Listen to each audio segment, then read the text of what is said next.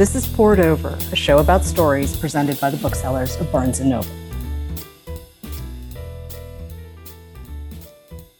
I'm Jenna Seery, bookseller and associate producer of Poured Over, and today I am joined by Celia Bell, the incredible author of her debut novel, The Disenchantment. It is a heartbreaking, lovely, gorgeously written story of two women in 17th century France. It is so deep and so rich. I can't wait to talk about it.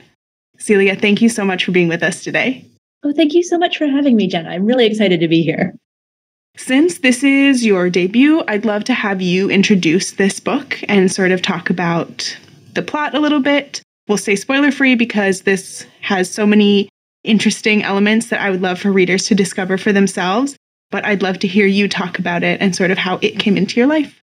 Of course, yeah. So the um, the sort of main character of the Disenchantment is Marie Catherine de Cardenoy, who is a woman um, from the minor nobility in Paris who has been unhappily married to her husband, who's much older than her. She's um, kind of has him selected for her as a husband as a teenager. Her father arranges the marriage. She has very little say. And as you might imagine, it's a very unhappy relationship which she is sort of resigned to until she meets this younger woman, Victoire, who is from uh, kind of from a higher class of the nobility than Marie Catherine is.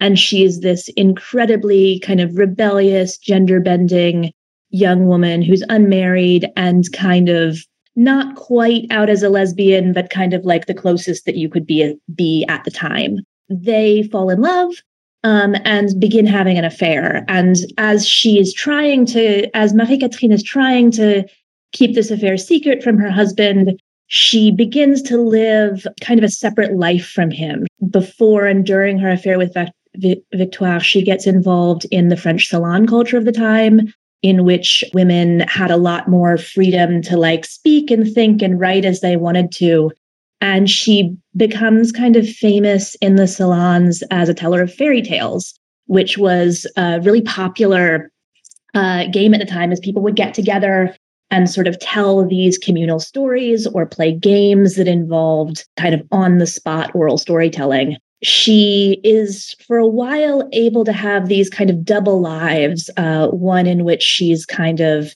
you know tolerates her marriage even if she's not happy with it and this other separate salon life where she has a lot more freedom and a lot more ability to be a little bit closer to herself. And this lasts until the beginning of a scandal, which is a historical scandal called the Affair of the Poisons, which basically was a witch hunt. Um, there were the, the Parisian police began to crack down on fortune tellers who were operating in Paris because of rumors that these they were mostly women and a few men but um, these women were supposedly selling poison to people who wanted to get rid of their relatives either because they wanted to um, inherit their money faster or in many cases because they were women who were unhappily married and just wanted to get rid of their husbands. This became a huge scandal and it began to affect very famous and prominent members of nobility at the time, there had been a lot of really big scientific advancements. One of the results of this is that no, people were beginning to realize that they didn't really know a lot about how poison worked and they didn't really have an extremely effective way of testing for it. And so suddenly, all of these deaths of major public figures that had seemed like they were probably natural deaths began to look suspicious. And a lot of these cases were kind of reopened as like maybe this person was poisoned. You know, maybe this person who was, you know, suffering from syphilis didn't actually have syphilis and that was poison. And all of this stuff started looking really suspicious. And this was kind of reinforced by the justice system at the time, which pressured people who'd been arrested very, very hard to incriminate other people. And what happened is a lot of the fortune tellers who were arrested just began kind of giving up anything that they thought might be relevant to the police, including a lot of stuff that was, you know, with the benefit of hindsight, pretty clearly fabricated and just sort of made up. And so for Marie Catherine, this scandal has a huge effect on her because there are some people in her salon who are implicated, and because her husband knows that she hates him and becomes incredibly paranoid that she is going to try to poison him and starts kind of looking at her behavior and her friends with a much more suspicious eye. And so the story is about her kind of trying to figure out whether she can salvage her respectable life or whether there is some other option open to her um, that she could kind of live in a way that's less restricted and more free.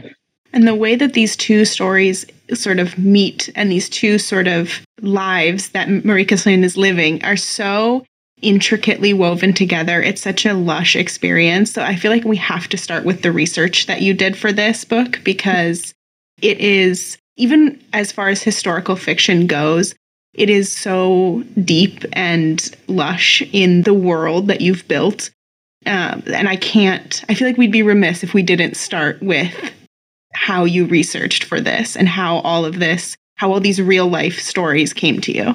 Yeah, I did. Uh, I did quite a bit of research for the book. There was a point earlier in the process where um, I was in grad school and I was just going to the library and I would have like one book that I knew I needed. And I would just kind of go through the shelf of French history and look through all the indexes and be like, okay, this has a little thing about like servants in 17th century Paris, and like these are the books that they cite on this, and this one this book has something about dressmakers, and like here's the book that they cite on dressmakers. And I would just kind of like go through the shelf and pull off everything that looked like it might be relevant. Before I started this book, I had not really written historical fiction. And I was a little bit scared to do it because while I really, there are a lot of historical novels I really like, the ones that I love the most have always been the ones that feel sort of deeply, like really deeply imagined, as if the author really understands the set, the way in which the past is kind of this whole different world. And I knew that I admired that, but I didn't quite know how to do it. And the thing that made me feel sort of freed in that respect was I went to a reading that Marlon James gave.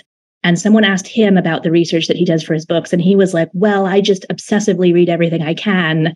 And if I don't know how people brush their teeth, I feel too anxious to start writing. And I was like, oh, okay, that like that solves my problem. I can just do that.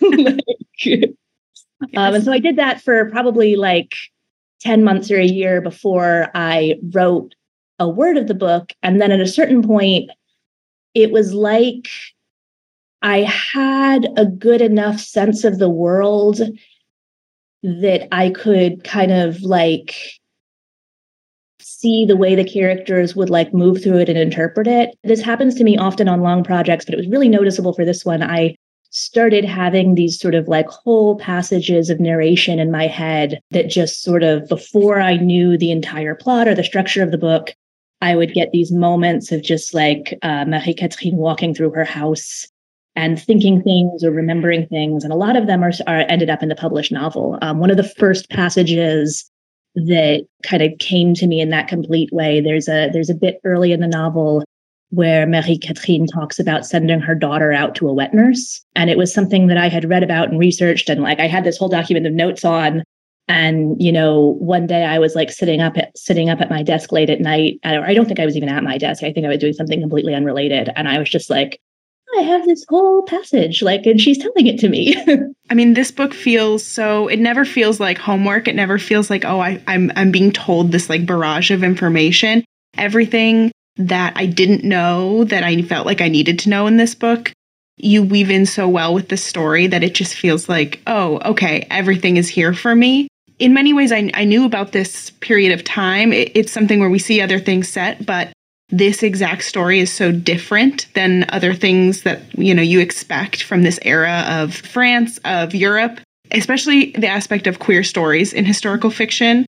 Um, there are other authors that do it. You know, we have Sarah Waters and Emma Donoghue who are specifically writing about women, but it is such an untapped vein, I think, of historical fiction. How did the queer aspect come into this in the grand scheme of things? Well, honestly, it was um, it was partially because I was just reading a lot of fairy tales. The Marie Catherine is very is very loosely based on a historical woman, or I, I guess I shouldn't say based on. I should say inspired by, because when I was first starting to decide what the plot of the book would, would be, I was very consciously like, I don't necessarily want to be bound by historical fact. Mm-hmm. when it comes to my character's life, I want to be able to make things up freely. Um, but she does share a first name with her. They're both Marie Catherine. But I was reading, I was reading through these old fairy tales, and I realized that I actually had a book of fairy tales um, that were French fairy tales at the time that I'd had as like a little girl, and some of them were fairy tales by Madame d'Aulnoy, but they were these incredible like gender bending fairy tales. Um, there's one recorded as being by Pe- by Perrault, um, but it was inspired by a couple different people. Um, one of them is the Abbé de Choisy, um, and the other is the Comtesse de Murat. But it's a it's a story about a young woman who discovers that she actually was born a boy and her mother her father had died in war and so her mother was like i actually don't want a son i want a daughter and raised her as a girl and she lives her whole life that way and then falls in love with a man and marries him despite her mother being kind of aghast by the idea that like she's going to be discovered on her wedding night and it's going to be really awful for her. She's like no like i'm a woman. I've lived as a woman my whole life. Like my husband like my fiance loves me and we're just going to deal with it. And they get to their wedding night and her husband is like i have something to confess to you and it is that i am actually a woman and have been have decided that I would like to be a man and like I probably should have told you this before I got married. But the but the ending of the story is they each live as the gender that they've chosen and they don't have to switch back and it's a completely successful marriage. You know there's a lot of kind of interesting gender play in these stories. You know it's it's something that we don't really think of think of as being a possibility in the past but you know that particular story it's called the counterfeit marquise um, it was inspired by two different by two particular people who it sort of dedicated to at least one of them i think was a trans woman um, and it's, you know, you kind of start finding these records of queer people in the past that, like a lot, like a lot of historical women, like a lot of writing by women and queer people, they aren't necessarily recognized or they aren't canonized. I wanted to be able to play with that in the novel. I think it's so important. I mean, queer people have always existed, trans people have always existed, and we know this now. And now we're able to sort of look back at these times and tell stories that historically have been completely erased. And even though this is, you know, inspired by real people, it has such a grounded connection. When I you have an author's note at the end that talks a lot about your research that you've done. And that was super helpful. I read that after, obviously, after I had finished it and the first time. And when I went back the second time and read through, I really was able to pick up so many more of those connections to those real life people and events. And so it was such a an enriching experience to be able to go back and try to pick out all those things that feel so real in this story. Thank you. You read it twice. That's so flattering. you got to do the research. You got to know. Speaking of these characters that are so rich and alive for a historical novel, I think sometimes people worry that historical novels aren't going to, we're not going to be able to connect with the characters in the same way that we would connect with contemporary fiction. But the voices of your um, your characters, particularly Victoire and Marie Catherine, are so real and so alive that it's so easy to fall right in with them. How did you find these voices as you were writing? Because, especially when you're working on inspirations on real people, trying to turn them into something your own is a different experience, I'd imagine. Yeah. Um, I mean, Marie Catherine, I didn't, in many ways, I didn't feel like I had to work very hard to find her voice there were moments where I felt like I was channeling her rather than making her up. Like she just felt like she appeared to me kind of very formed. Um, and when I started sharing the manuscript with readers, um, you know, I was occasionally getting comments of like, oh, like, you know, thing, you know, things like she seems a little bit too assertive with her husband. Like maybe she, you know, like she would probably be kind of like more more beaten down or like you know it's like the like the moments where she kind of shows anger um especially anger over like small things in her marriage were sort of occasionally getting flagged as like oh like we i worry that like this isn't relatable. She felt like she came to me with such a strong personality that it was like like i just sort of knew like the way that she would think of things and kind of perceive the world and like the sort of things she would say. Um, and it never really felt like I was struggling to get to her. Victoire was a little bit more difficult. In the first drafts of the novel, there were fewer passages from Victoire's perspective. A lot of them were added a little bit later, uh, which in a certain sense is, is strange because, like, if I had to pick the person who's a little bit more like me in some ways, I feel like I'm a little bit more like Victoire than Marie Catherine, but I really don't like writing about myself. And I was very kind of hesitant to give her those parts of my personality, even though I knew that she kind of had them. um, and so I really had to think sort of like how you would kind of build her out. And it was a little bit like it felt a little bit more like the uh, work of actually getting her onto the page in a way that she felt the way I knew she had to feel was a little bit trickier. And that's, I mean, yeah, you don't, it always is a little tough when that spotlight swings a little bit too close back onto ourselves when we're yeah. writing or reading. I know that sometimes I've had that experience even as a reader where you're like, oof, this feels a little bit, a little bit too close to home. I think it's interesting what you were saying about um, Marie Catherine and some of it seeming too assertive. It reminds me a lot of there was a movie that came out this past year, Corsage or Corsage. Is about it was a Vicky Krieps movie about um, Empress Sisi of Austria, there's some parts of it that were a little anachronistic and a little bit more modern, but I ha- I've I heard people having sort of that same reaction of like, oh, I don't think women would have talked in this way, but it also like, well, maybe we don't think women acted like this because most of our history comes from men who either didn't accept that women talked like this or wouldn't have recorded if they did. Yeah, or I mean, or it's recorded and it's just sort of recorded unsympathetically. Like, you know, you have the whole sort of model of like the you know like the nagging harpy-ish scolding wife. Um and it's like you know in some ways marie catherine as she kind of tries to do her marriage like she has that sense of herself where she you know she is assertive and she's standing up for herself. And as she's doing it she's like this like this is bad and it's making me look stupid um, and like I feel frustrated with myself that I can't just like get along. I do think that sometimes there's a little bit of a danger of historical fiction in that like the people of the past were the same kind of people that we were. I think they had, you know, like we have the same kind of basic emotions and human needs. Um, and like need for connection and dignity and intimacy and all of that. Um, but the way they understood their world was often quite different. Um, and so, what the challenge to me was with the characters is making people who felt like their personalities and their motivations and their needs were fully inhabited while also not sort of giving them a world that felt too modern you know that's sort of a balancing act. But i think it becomes easier when you really when you understand the history because it's you you, don't just get a sense of their material world. You get a sense of like what kinds of things would seem possible in this world. And these characters like i said they are easily connectable. You and I, I felt very you know able to connect to them but at the same time you still have those moments of like, oh, if only you, you know, could get out from the, this. There's so many moments you just want to scoop them up and be like, it's going to be okay, even if you're not really sure that it's going to be okay later on. There's you you have that sense of like, okay, I can I can see where these are all coming from.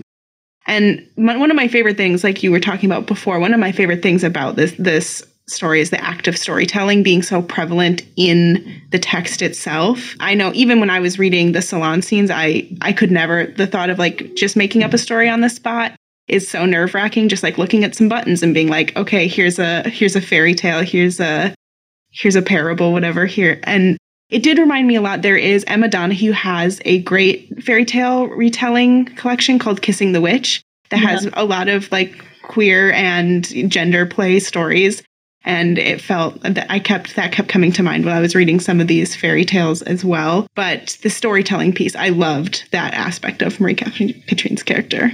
Thank you. Um, yeah, those were really fun to write, and I, you know, I tried to make them feel like they were oral stories. But you're like, as you're doing it, you're like, there, there's a very minor character who's a real person. Mademoiselle L'Héritier appears in one of the of the salon scenes, uh, and she is a she is a real person. She was a real writer of fairy tales, but her the place that she appears in the salon scene is that she's a teenager and somebody like turns to her and is like, Do you want to tell a story next? And she's like, Oh, mm-hmm. kind of jokes. Yeah, there's so many. Your supporting characters are so interesting. There's such a wide tapestry. I mean, we haven't even touched on all the like sort of more important supporting characters that come through, but creating this tapestry of like of real and oh, inspired by real and then I imagine many just fictional characters as well. It makes everything so deep because there are so many sliding doors of things going on in this because there there are so many intertwined characters. But how did it feel to sort of create these supporting characters and how do you fit them all in amongst your your bigger plots? Oh, um, really fun. I knew when I started the novel that I didn't just want it to be a novel about the nobility. The Affair of the Poisons became like a, a framework for kind of connecting those two worlds because it spanned from the kind of you know lower class fortune tellers and witches and abortionists and people like that up to the really high levels of society. I knew that I wanted to kind of expand the world of the novel outside of the the the um, the two women, uh, Marie Catherine and Victoire, um, and I knew that I wanted the life of the servants in Marie Catherine's house to feel like important, and that's how we get the character of Je- of Jeanne, who is Marie Catherine's uh, lady's maid. Um, and who ends up playing a very important role in the novel. It is so fun. Fun feels like the maybe the wrong word for so many parts of this novel because there are so many for every sort of light piece that you have, there are there's a dark counterpart, sort of like any good artist, any good painter, which is painting is another big art that's prevalent in this. You weave together that light and dark so well that, you know, it never feels it's not an oppressively heavy novel, even though I think that there's probably a very easy version of this story that is very heavy and dark and hopeless, but we don't, it doesn't read through that way in this story. You know, I didn't know very much about um, sort of this time, this affair of poisons, I guess that you could say. I, I hadn't heard much about that. I feel like we know so many other like similar things that have happened in other places and other times. And, you know, uh, I think it fits so well against this idea of female freedom and sort of that goal for independence and then you've got this vilification so often of women and so often of lower class women during this time. Um, having those two things come together creates a really interesting back and forth play um, while we're watching these this nobility, and then we're also watching these scenes in prisons and scenes in sort of these lower class areas of of France as well. Yeah, um, it's it's interesting what you say about kind of the lightness and the darkness because um, while there are of course things that happen in the novel that are quite dark. When I was first kind of talking, uh, thinking of the idea of the novel, um, I had a friend who I talked to quite a bit about it, and the first thing that I did, the first thing that I started doing was I was I was doing all of this research, and I was um, particularly reading about the lives of a lot of these women, like Madame d'Aulnoy, who were writers of the time and who just lived these incredibly scandalous lives. And often they were fictionalized within their own lifetime. Madame d'Aulnoy wrote her own memoirs and just made things up with the freest hand you can imagine in her memoirs. Um, and then her contemporaries, you know, particularly like men and the male critics of her time and shortly afterwards, made up a lot of stuff about her because she had this very scandalous life where she like you know she was married off very young and she successfully escaped from her horrible husband and like had a couple children out of wedlock and stuff like that.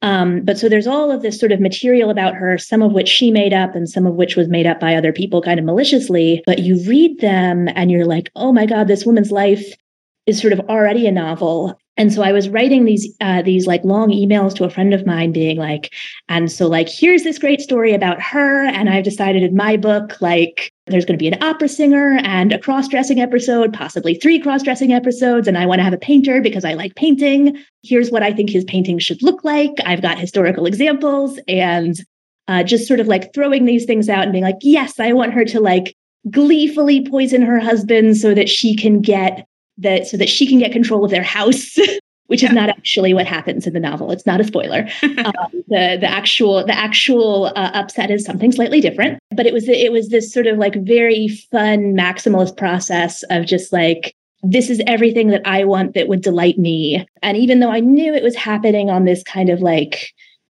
dark backdrop. I mean, in many ways, I see this. I see the 17th century as this, as this moment of like, it seems like there's going to be a huge sea change for women in terms of like their status and their participation in society. Um, uh, and even and even for queer people, you have a lot of um, queer women and men being sort of like almost openly uh, accepted, even if not quite. And then it kind of doesn't happen. There's this backlash, and the um, there's a lot of consolidation of power into the state, and the church is sort of becomes a little bit more subordinated to the state, and all of this social change that seems like it might have happened sort of doesn't come to fruition. But it's this moment of incredible of pos- incredible possibility where you're like oh things could have really become different at this moment. And maybe that's what the, one of the darkest things of all about it right is that it feels so there are moments that feel so hopeful and yet we know from where we sit now we can look when when you look back you can't help but read a historical novel i guess through the lens of knowing what comes next and knowing what the next couple hundred years would bring for women and for queer people. And maybe that's what makes it feel a little bit different and is we can't help but read things through the lens of where we are now. Yeah. But I think it's useful to remember. I mean, one of the reasons that I connected so hard with the life of Madame d'Aulnoy, I think, is because she is someone who, despite living through that era of backlash, was really able to live her life on her own terms despite you know some really incredible trials. You know she was married off at about 15 and before she was 20 she had had four children two of them had died in infancy and you can imagine um, a world where like that was her whole life and she never wrote a word and nobody remember, remembered her name and actually she escaped and was able to make a new life for herself and get rid of her husband and support her children and run her own salon. You know, it, it seemed like a reminder to me that even in times of incredible adversity and repression, people find ways um, to get themselves to freedom and to live and to try to get other people out. I think that's an important analog for even today, right? We still have women and queer people all over the world living in oppression and adversity.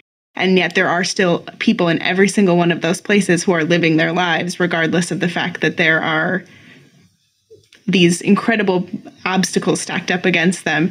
And to, to read it back from even this far back, and you know it goes even farther back than the 17th century, the same thing, people doing that exact same thing.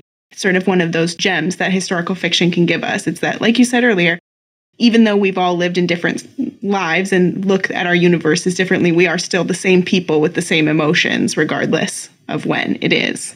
Yeah, exactly. Did anything surprise you when you were writing this? Did you find did you change your mind on things, or or um, did things come to you that were so interesting that you didn't know about as you were writing? Oh my God, so many things. There's an actually really important uh, plot point in the novel. There's a painter character in the novel, mm-hmm. Alain Lavoie, who um, is sort of the straight man character. Um, uh, I mm-hmm. like it a lot. Um, but I was researching historical painting techniques and historical pigments. Um, and as I was just, I made myself this big list of like different things that paints were made out of and how they were prepared. And as I was doing, as I was doing this research, I came across this detail and I was like, okay, that's what I needed to know to write the to write the end of this book. like it becomes kind of a major plot twist in the novel. And there were all sorts of things like that. Um, like I didn't when I started researching, I didn't know, for instance, that like in the 17th century, France was still still had slave galleys in the Mediterranean. Um, you know, they had warships that were like galley ships that were powered by oars, um, staffed by convict, convicts who'd been sentenced to like forced labor in, in perpetuity. Um, and they, you know, and they were still maintaining this fleet of galley ships um, but long after we kind of think of that as being the period. Yeah, there were a lot of there were a lot of other things like that. Um, there were a lot of kind of details that changed about particular characters from like my first idea of what was likely to you know of like how where the characters were and kind of what their lives were like to the fi- to the final when I was actually writing it, um, and I felt like I understood their world a little bit better. I love that.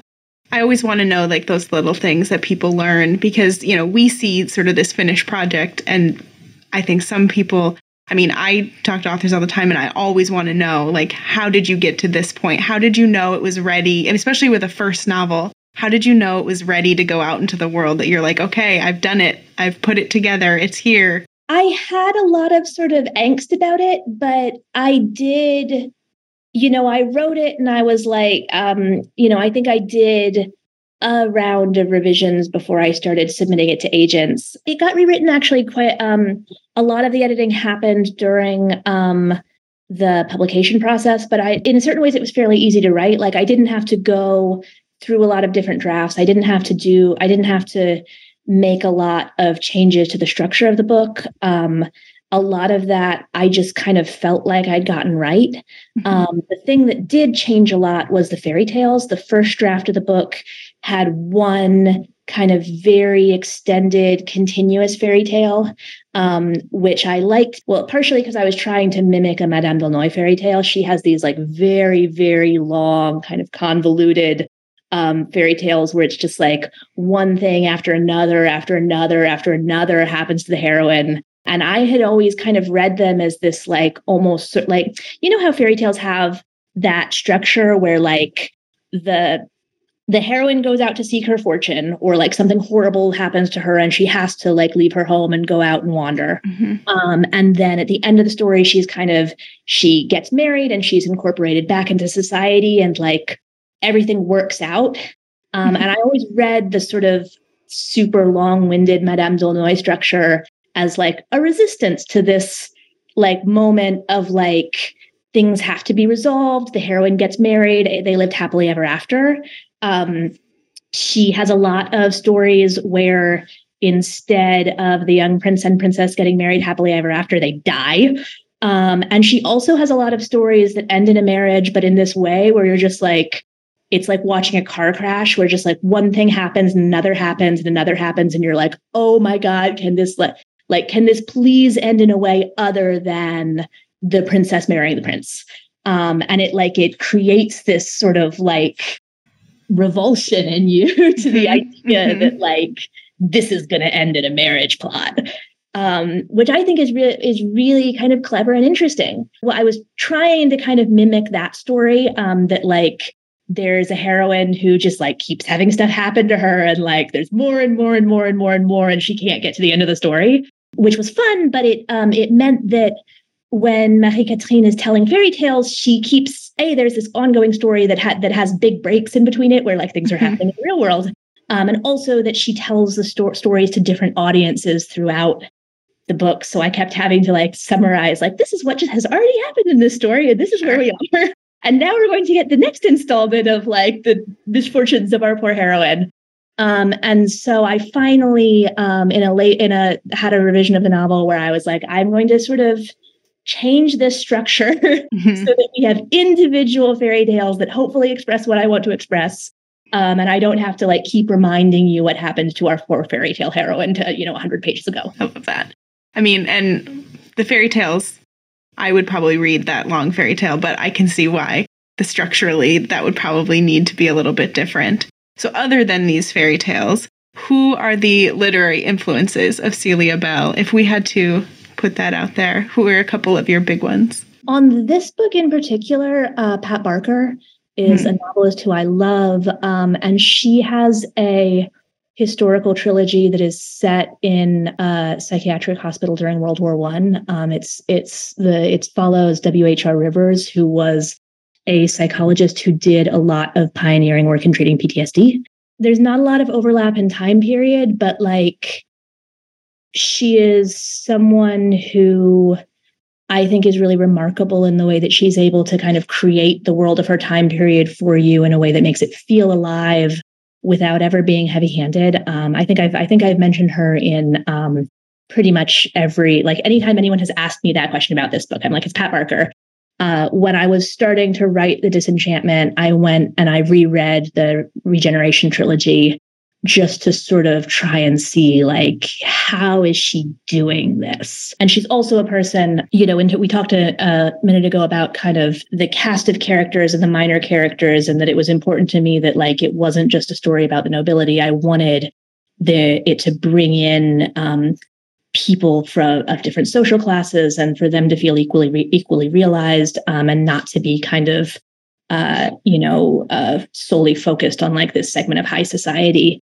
um, and she is also someone who does that like really well and really effortlessly. And so I read those books as I was writing it. Um, I also think Angela Carter was a big influence. Um, she, of course, has a lot of fairy tale writing. Um, and she also is someone who, you know, is able to write about things of, you know, with quite a bit of darkness uh, in this kind of very uh, light man like light's not the right word but you know she has this particular kind of ethos in her work of like very terrible things happen um but they happen in a way where the focus always feels as if it is on kind of the dignity and the agency of her characters. Um like it's it has this kind of amazing carousel feel of like things can go up and down um, but like uh, it feels kind of like a current you could swim in. I really love her work. Um, so those were two. I love that. I can see, especially in the in those aspects, I can see where all those pieces would come together. This is um, always the question I ask to sort of round things out, and some people love it and some people hate it, but I have to ask it anyway. What is next for you? Do you have anything um, in the works that we can talk about a little bit? Yeah, um, you know, I'm being a little bit secretive about mm-hmm. it. Um, so nobody has seen any parts of it yet. The next project, I'm I'm calling it the um, post-apocalyptic beekeeping novel. I love that. Oh, I just read that and the essay you put out about beekeeping. Oh yeah, I love that. I think, I think it only came out like yesterday. well, I've been on the internet. I love that uh, the beekeeping aspect. That's such an interesting thing, and a post-apocalyptic beekeeping novel sounds sounds very interesting. so I can't wait to see what comes next um, for everyone. You need to go pick up pick up the Disenchantment. It is an incredible novel. You will not regret getting this. It's truly something special. Celia Bell, thank you so much for being with us today. Thank you so much, Jenna. Um, it's been really great.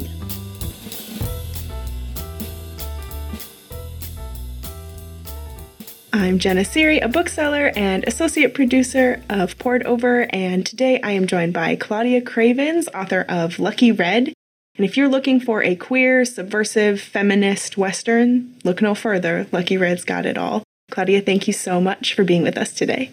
Oh, thank you so much for having me. I love this book. I love these characters. I love this world that you've created. It's so rich and immersive and fun, even when you think you shouldn't be having fun. It, it feels so complete and so interesting. I want to avoid spoilers because there's some stuff in this book that is going to take readers by surprise in all the best ways. Mm-hmm. But I would love for you to set up the story of Lucky Red for us. Absolutely. So every Western has a hooker with a heart of gold, and her job is usually to help the protagonist, usually a man, have his adventure.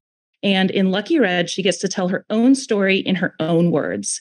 Um, after her father dies while they're crossing the Kansas prairie, Bridget washes up uh, at age 16 in Dodge City. She's penniless, she's totally alone in the world, and she is picked up for work by a couple of madams at a brothel called the Buffalo Queen where she winds up being quite successful. But then one day she crosses paths with the mysterious lady bounty hunter Spartan Lee. She falls madly in love. And then when everything goes wrong, she and her two best friends have to settle up, ride out, and sort everybody out themselves. That is a perfect description of this book. It is an adventure story, it is a coming of age story, it is all these great things rolled into one.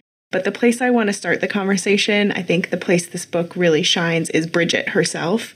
She is such an incredible character. She has such a unique voice. Um, I was two pages in and was already hooked and was like, I could follow this girl anywhere. And we do. We follow her through so many things. How did Bridget's voice find you in this story? Bridget really came together from a lot of different places. You know, I knew that she was going to have to be a survivor. She was going to have to be tough. But um, where her toughness really came from was by the time she even reaches the brothel in chapter two, she already has everything she needs.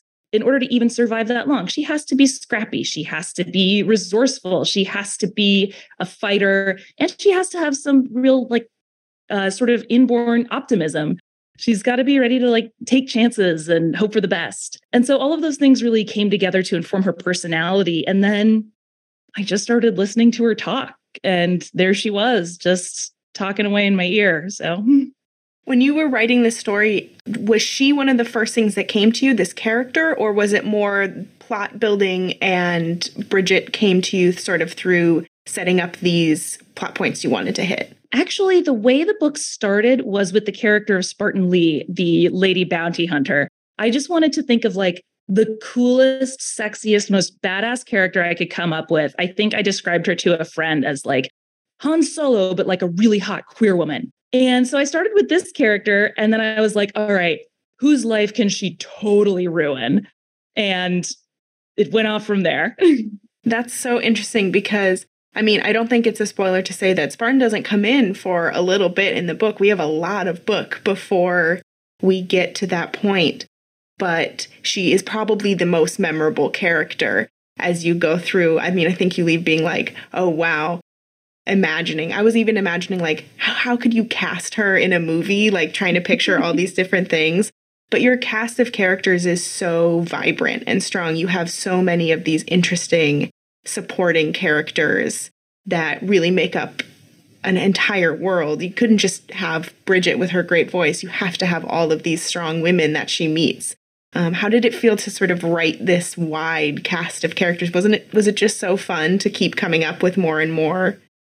It was so much fun. And like a lot of my favorite storytellers use an ensemble cast. I was really looking for that. I love when you're watching a movie or reading a book and you can just tell that like that guy off in the corner is having his own story. Oh and they've got something going on over there. And so it was great to be like okay uh we need a friend. We need someone who's difficult to work with. We need a bartender. What's he like? And it's it's also like it's a setting that demands a lot of people. Like it's a it's a saloon brothel. So we already have like a bunch of characters who need to be created. Like the madams and the other girls and the bartenders and security and blah blah blah. And so in the course of creating these people that i just wanted to, them to be so alive. I wanted people to feel like they were really in a world especially since bridget can be a little bit difficult to get along with sometimes. So we needed some other people around her to sort of make her feel more real as well. Oh there are definitely moments where in my copy of the book as I was reading, I wrote hot mess next to Bridget because a hot mess. she makes these choices and you're like, "Oh, you simultaneously want to like shake her and hug her and mm-hmm. sit her down and give her a bunch of life advice." Yeah. That's that's uh, thank you so much for saying that. I really want people's experience with Bridget to be like, "Oh, oh baby, I understand, but please don't do that." I oh dear. she really finds all of these. I think we all either have been in this moment of our life or know someone who just like finds every worst possible thing that can seemingly befall them at once. I mean, she really has these like series of unfortunate events that back to back and every time she tries to um get her feet under her and say, "Okay, we're doing it." She something else kind of comes her way it, that really connected with me as I was reading. Thank you so much. I guess I was thinking to myself also as I was reading this that one of the most interesting things about your characters, I think a very easy way to look at this book would be to sort of strip a lot of agency from these women, uh, particularly at the Buffalo Queen. We don't think of people, especially, you know, in the late 1800s in sex work, we don't think of them as having agency but your characters, so many of them, really show us that they're in control of many of their own choices. I know it's a conscious decision as you're writing, but I'd love to hear your thoughts on sort of that theme of agency in this book. Yeah, absolutely. I mean, the, the theme of agency is so, so important to me. And even though Lucky Red um, is a love story and a coming of age story, to me, what that it's more of a coming of agency kind of. Bridget grows into her own power and really starts, she always has control over her own life. And she starts to understand what that means and how important that is. It was so important to me to show all of the women as having this agency and this sense of control over their own lives. You know, these are characters who are always pushed to the side or used as props for violence or sex or any, you know, whatever some other character needs. But, you know, in the course of my research for this book, one of the things I learned was that a lot of women in this position, especially ones who were doing like higher end sex work, they considered themselves like this is how they thought about themselves was like, we are in charge of our own lives. And they were looking at married women with just as much disdain as the married women were looking at them. They were like, well, your tricks own you body and soul. And at least we know what we're trading for what. Like, mm-hmm. And we can leave whenever we want. I mean, I'm not a historian and I'm, uh, so I don't want to like speak for all of history, but there are definitely like cases of that. And so it was important to me that everything that Bridget does in getting into sex work is a conscious choice. Uh, the women who are there with her are making a conscious choice. And even though they're all aware of how precarious their life is and the dangers and all of their vulnerabilities, they know who they are and they know what they're doing. And that really gives them a sense of power. Yeah, there's that scene sort of early on with Bridget and Constance when they're trying to get clothes for Bridget and they kind of encounter these women that pass a lot of judgment on them and they have this mm-hmm. you know power dynamic struggle in front of this store and it really there's so many great lines in there like you just said about who really has it worse who really is under more control these women mm-hmm. who make their own money and have their own money or these women who are just really reliant on men to exist during this time. I mean, there were not many ways for women, at least from, you know, what we know from this book and what we all just generally know from history. There weren't many ways to survive as a woman on your own. No, no, there really weren't. I think, you know, within subsequent decades there came there came to be like with industrialization there came to be a lot of factory work that women could do, but up until then it was it seems like there weren't a lot of choices. And so Bridget makes her conscious choice. And especially after all of the difficult experiences she had, like taking care of her father for her whole life, she's over it. She wants to be in control of her own life. And especially, we're thinking in the West, in these frontier towns. This isn't, you know, 1877 in New York City or, mm-hmm. you know, mm-hmm. in sort of these more progressed areas. This is the Wild West, truly. And yeah. everyone is sort of out for themselves. And we really see that that idea that you have to take care of yourself. And to watch Bridget grow into that and constantly have that in the forefront of her mind of she has to take care of herself at all costs. It really cements so much of that storyline that we're following through. It is it's a wild ride. Oh, thank you. I mean, I think another big aspect of this that has to be touched on is that this is a queer story, and the importance mm-hmm. of queer historical fiction is really something that's getting a lot of play recently. Finally, we're starting to see these queer stories. There have always been queer people in all times and yeah. all places, and finally, we're seeing those stories. How important was it for you to tell this story in this way? Oh, it was foundational. It was immediately I knew, you know, I created the character of Spartan Lee. And then when I was thinking about where she could go and what she could do, I definitely wanted to have the person who falls in love with her be another woman. As you say, there have always been queer people.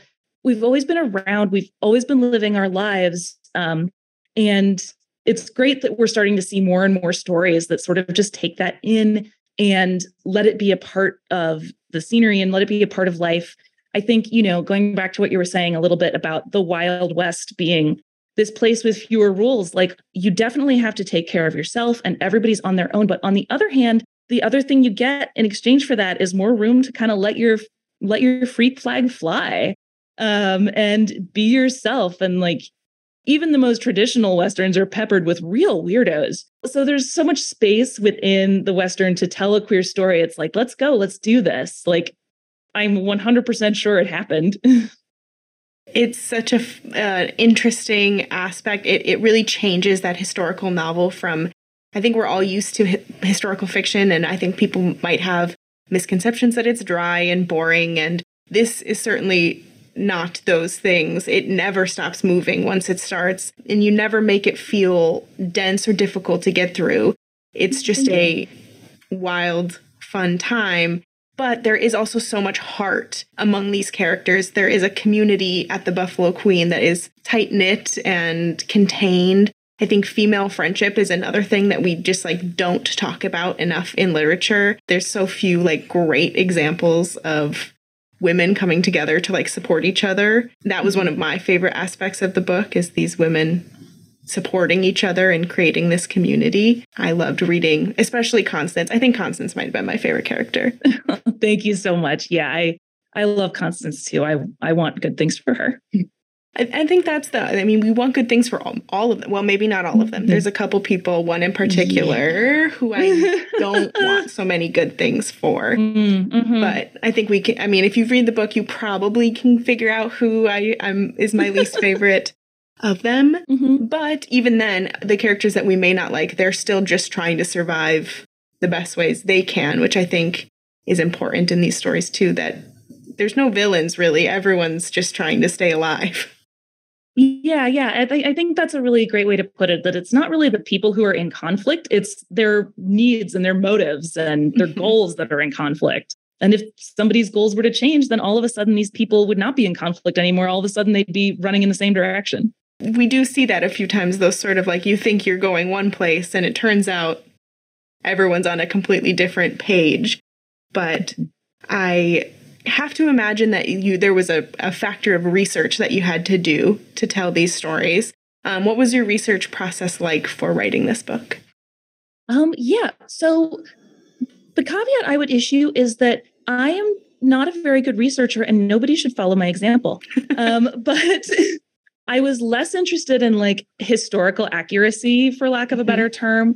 I was really interested in making Bridget's world feel real. I wanted it to feel so present and, you know, like so tactile. So I wanted you to be able to smell the saloon when you're in there. Like that to me was what was most important. And so my historical research was largely focused around day to day stuff. I mean, I certainly did look up some, you know, I did I did some reading on sex work in the Old West, um, and I definitely, you know, Googled some facts here and there to make sure that it was like, okay, is Kansas a state or a territory? But the bulk of my research was about their day to day life. That was largely focused on what they're wearing. So I did a lot of visual research. I watched films. I looked at like uh, history history of costume books. But the real gem of a resource that I have is my mom, who's a costume designer and knows a lot about the history of clothing, especially American clothing. And so um, our text chain is peppered with screenshots from westerns and me going like, okay, what's this shirt made out of? Would it be itchy? um, and like, you know, when they wash their red dresses, does the dye run or is it pretty fixed? And all of those little details were so important to me. You know, I learned stuff like these girls all drink shot glasses of tea because they can't get drunk on the job. And it's like, oh, that's a good detail. The reason that this was so important to me is that the everyday objects, the everyday things that we touch and pick up and put down, and the rooms that we move through, like we live and die in the everyday. That's where our lives are happening all the time. And so making that stuff all feel real, the the, the glasses, the wood, um, that was really the top priority when I was doing research. Tactile is such a great way to sort of describe your your exposition in this book. Anytime um, the characters would enter a room or were doing just like a simple task of laundry, or the, when they would go into the different areas of the saloon, you immediately get it right away. You feel like you're there, and that makes this so different than so many other historical novels I felt, which are really based on maybe dates and plot, you know, point things where you really have to. I have to feel like I have to go do my so much of my own googling to keep up, which I can also mm. love. But sometimes you just want to have everything right there for you. That tactility, that I understand how that would feel to touch or to look at. Is that something that you look for in other books when you're reading? That sort of like really immersive world. Yeah, yeah, I love immersive world building. Um, you know, I think uh, my my hero in terms of historical fiction, and I'm sure I'm not alone in this, is Hilary Mantel. And what I love about her books is they're also, uh, you know, in the Thomas Cromwell trilogy, there's so much day to day minutia. There's clothes and houses and food, and it's just it puts you there with people, how they're living their actual lives, and that's what I'm really interested in. I'm like, yeah, kings and queens come and go, and presidents, and uh, you know, and then these people fought that people, but like, what did it feel like to walk down the street? That's what I'm really interested in. Is like, what did it feel like to be a person? Yeah, and it, it sort of falls in line uh, for me with you know two of the queens of queer historical fiction with your Sarah Waters and Emma mm-hmm. Donoghue. It, it is that sort of like these are real people. These are people just living their lives. This isn't um, some big grand scheme of unraveling. It's like this is just one snapshot of these people doing things that any of us would have done. It's so great. Yeah, absolutely. And yet Sarah Waters is such a hero of mine for that exact reason that she like you're not only getting the queer love story, but she's taking you right there into their day-to-day lives. And it's I think that's really important because it, it helps you understand how a, a subversive love could fit, could happen you need to see like how it really fits. Where does it go in their lives? What parts of their lives does it touch? It made me think. I definitely thought about um, the paying guests a lot when mm-hmm. I was mm-hmm. reading this. Sort of that. Thank you. these women from two different worlds coming together into this story and having consequences abound, but yet there's this thread under it of love and hope this whole time even when things are not going, I think, the way anyone would want. Yeah, yeah, absolutely. And I think the idea of a thread of love and hope that sort of that gets at what for me was like really the guiding question all the way through writing the book. Um, and that question was, what do we owe the people we love? And I love this question. I'm obsessed with this question because it has two easy answers everything, nothing, and they're both wrong. And so, like, I wasn't even consciously aware of that when I started writing the book, but as it progressed, it just bubbled up more and more and more. Mm-hmm. and so I think, you know, a lot of what happens in Lucky Red really hinges on these intersections of like love and hope and loyalty and obligation. And every place that those two, that any of those intersect is a fascinating place. And it creates somehow the most mess and yet the most clarity, especially for Bridget in these moments of like, it seems like her moments where she is experiencing the worst things are also these moments of clarity for her where she's like mm-hmm. oh i just figured something out yeah yeah she she really likes to shoot first and ask questions later and so yeah she she doesn't tend to figure stuff out until after she's already done it and sometimes things aren't her fault like she has a lot of things happen sort of mm-hmm. around her that she maybe couldn't control however yeah her responses in certain situations, you're like, oh, oh. Mm-hmm. Almost. You almost got there. Almost. Yeah, exactly. You just you watch Bridget and you go like, yes, but no. But yeah, but yes, but no, stop. But oh, you gotta. and and that's the most compelling because again, I think everyone has been there or everyone has watched that happen with like a friend. I feel like one of the reasons I loved Constance so much is she just like watches from afar and goes like but she helps mm-hmm. when she can, but there's a yeah. lot of, well, I'll just let her figure that out. She'll get there in time. Yeah, yeah. I know that writing this, you wrote this in a like a year long program, right? The. Catapult mm-hmm. program. Um, what was that experience like, sort of drafting this in a year and coming up with this novel fully formed? It was an amazing experience. Um, yeah, I did the 12 month novel generator through Catapult, um, and I was taught by Lynn Steger Strong, who was a phenomenal teacher. And we started in the fall of 2019. So we did a lot of drafting and a lot of meeting in person, and then womp womp, we all had to go remote. It actually perversely was kind of perfect timing for writing a novel um, I would I had a day job at the time that was remote, and so I would like work all day in my apartment and then close my laptop and take a breath and be like, oh, I really wish I could go out and get a drink. And then be like, well, I know one bar that's open and it's the one I made up. So we're gonna go there and hang, let's go hang out at the Buffalo Queen. And so it really became like a real refuge for me during the lockdown. You know, I was living by myself. And so it just became like the place I would go after dinner and get really immersed in that mm-hmm. world. and as far as like drafting it all the way through, writing is such a discovery process for me. I will often have like a plot point on the horizon that I want to get to, but how we're going to get there, I have no idea. And the only way to find out is to keep writing, which honestly drives me crazy to have outlines be so useless, but it's really, it keeps me really engaged and it keeps me really excited. And it's like, ooh, I didn't know, I didn't know we were going to talk about this or like, oh, wait, we need a new person to deliver this information. Let's go. Did you did you learn anything big that you feel like you're definitely going to take to your next novel that you aren't sort of in this intensive program working when you just have to sort of do it from scratch on your own?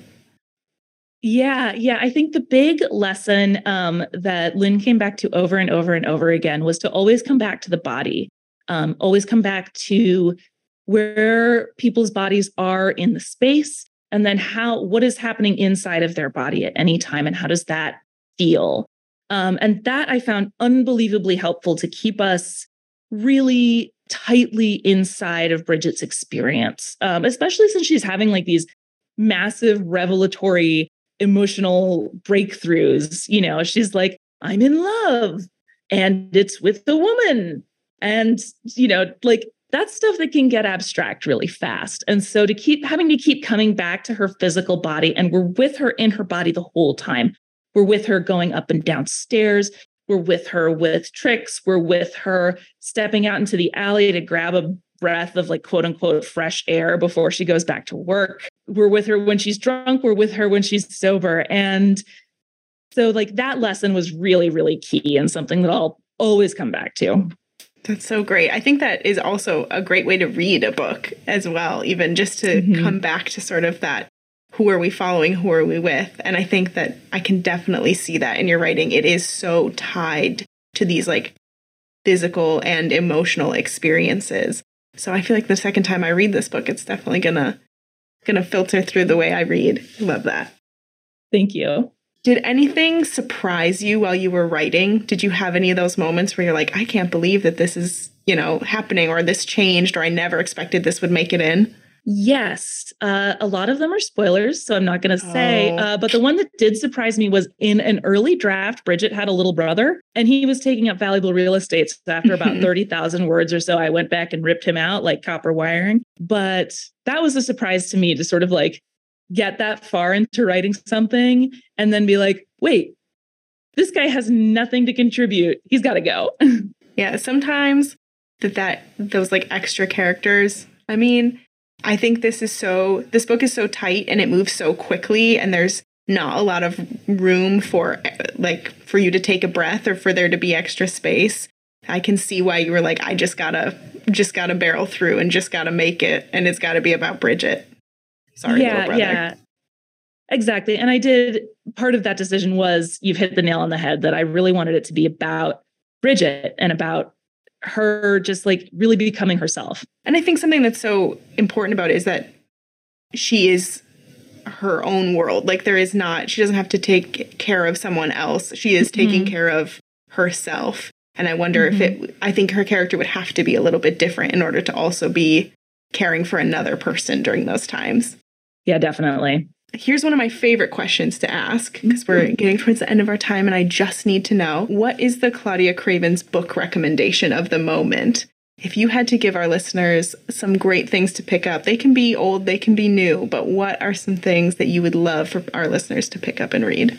I just started reading Lone Women by Victor LaValle, and it's so good. And I love, love, love, love his books and would recommend them to anybody.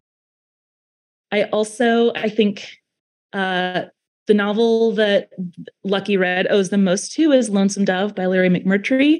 It's summertime. It's time to sit out in a hammock or on a beach or in your backyard or on your sofa and read a big, fat, page turning, bittersweet epic of the West. I think I always look for people who build really rich worlds, and my hero for that is Ursula K. Le Guin. If you're one of those people who does not enjoy summertime, then The Left Hand of Darkness will take you to a whole planet of ice and snow and very interesting gender politics and gender setup stuff. So, and um, yeah, it's it's very very interesting. Um, so I think those are some recommendations off the top of my head. Another book that I've been itching to reread is Boy Snow Bird by Helen Oyeyemi. I love her books.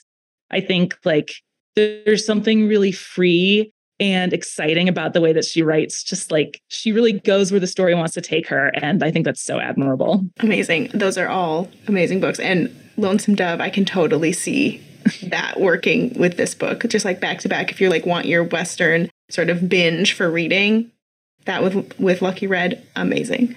Thank you. It's my all-time favorite novel. I re- read it almost once a year. I love that. It's I, I feel like everyone has those novels, right? Where you're like, I just have to I have to get my yearly read of this in. And so many people that I know that like aren't like huge readers, like, how many times can you read a book? How do, do you not? And I'm like, I can find something new in these every single time I read them. Mm-hmm. Yes, yes. And I'm such a rereader. I like repetition. I like going back around and seeing new things. Absolutely. There's so many like fun things you can find in books when you read them over and over and then they just become a part of us truly like a part of our own personalities. Yes. My last question, some people's least favorite, some people's favorite. What is next for you? Are you working on anything new? Do you have something on the horizon? Um yeah, and I mean in a lot of ways I'm always working on something new. I have one of those like noisy contraption brains that's always like worrying and making noises and emitting like jets of steam. Um, so I've always got like multiple ideas like spinning around in various back rooms. Um, and I'm definitely playing with a lot of stuff. I don't have a specific project to share yet, but I'm writing a lot and I'm really enjoying that discovery process of being like, okay, uh, let's find out what I'm interested in right now. Um, what questions are really bugging me? Only one way to find out. I can't wait. Personally, I can't wait for what you come up with next. It's going to be so incredible. After Lucky Red, I'm sold, I'm in, no matter what it is. So I can't wait to see what those questions are that bubble up for you. Thank you so much. Claudia, this has been amazing. Thank you so much for the great conversation. And for everyone, um, you need to pick up Lucky Red when it comes out. You will not regret it. You will love these characters. You will love this world just as much as I did. Claudia, thank you so much for joining me today. Thank you so much. Thank you for listening. Poured Over is a Barnes & Noble production. To help other readers find us, please rate and review the show wherever you listen to podcasts.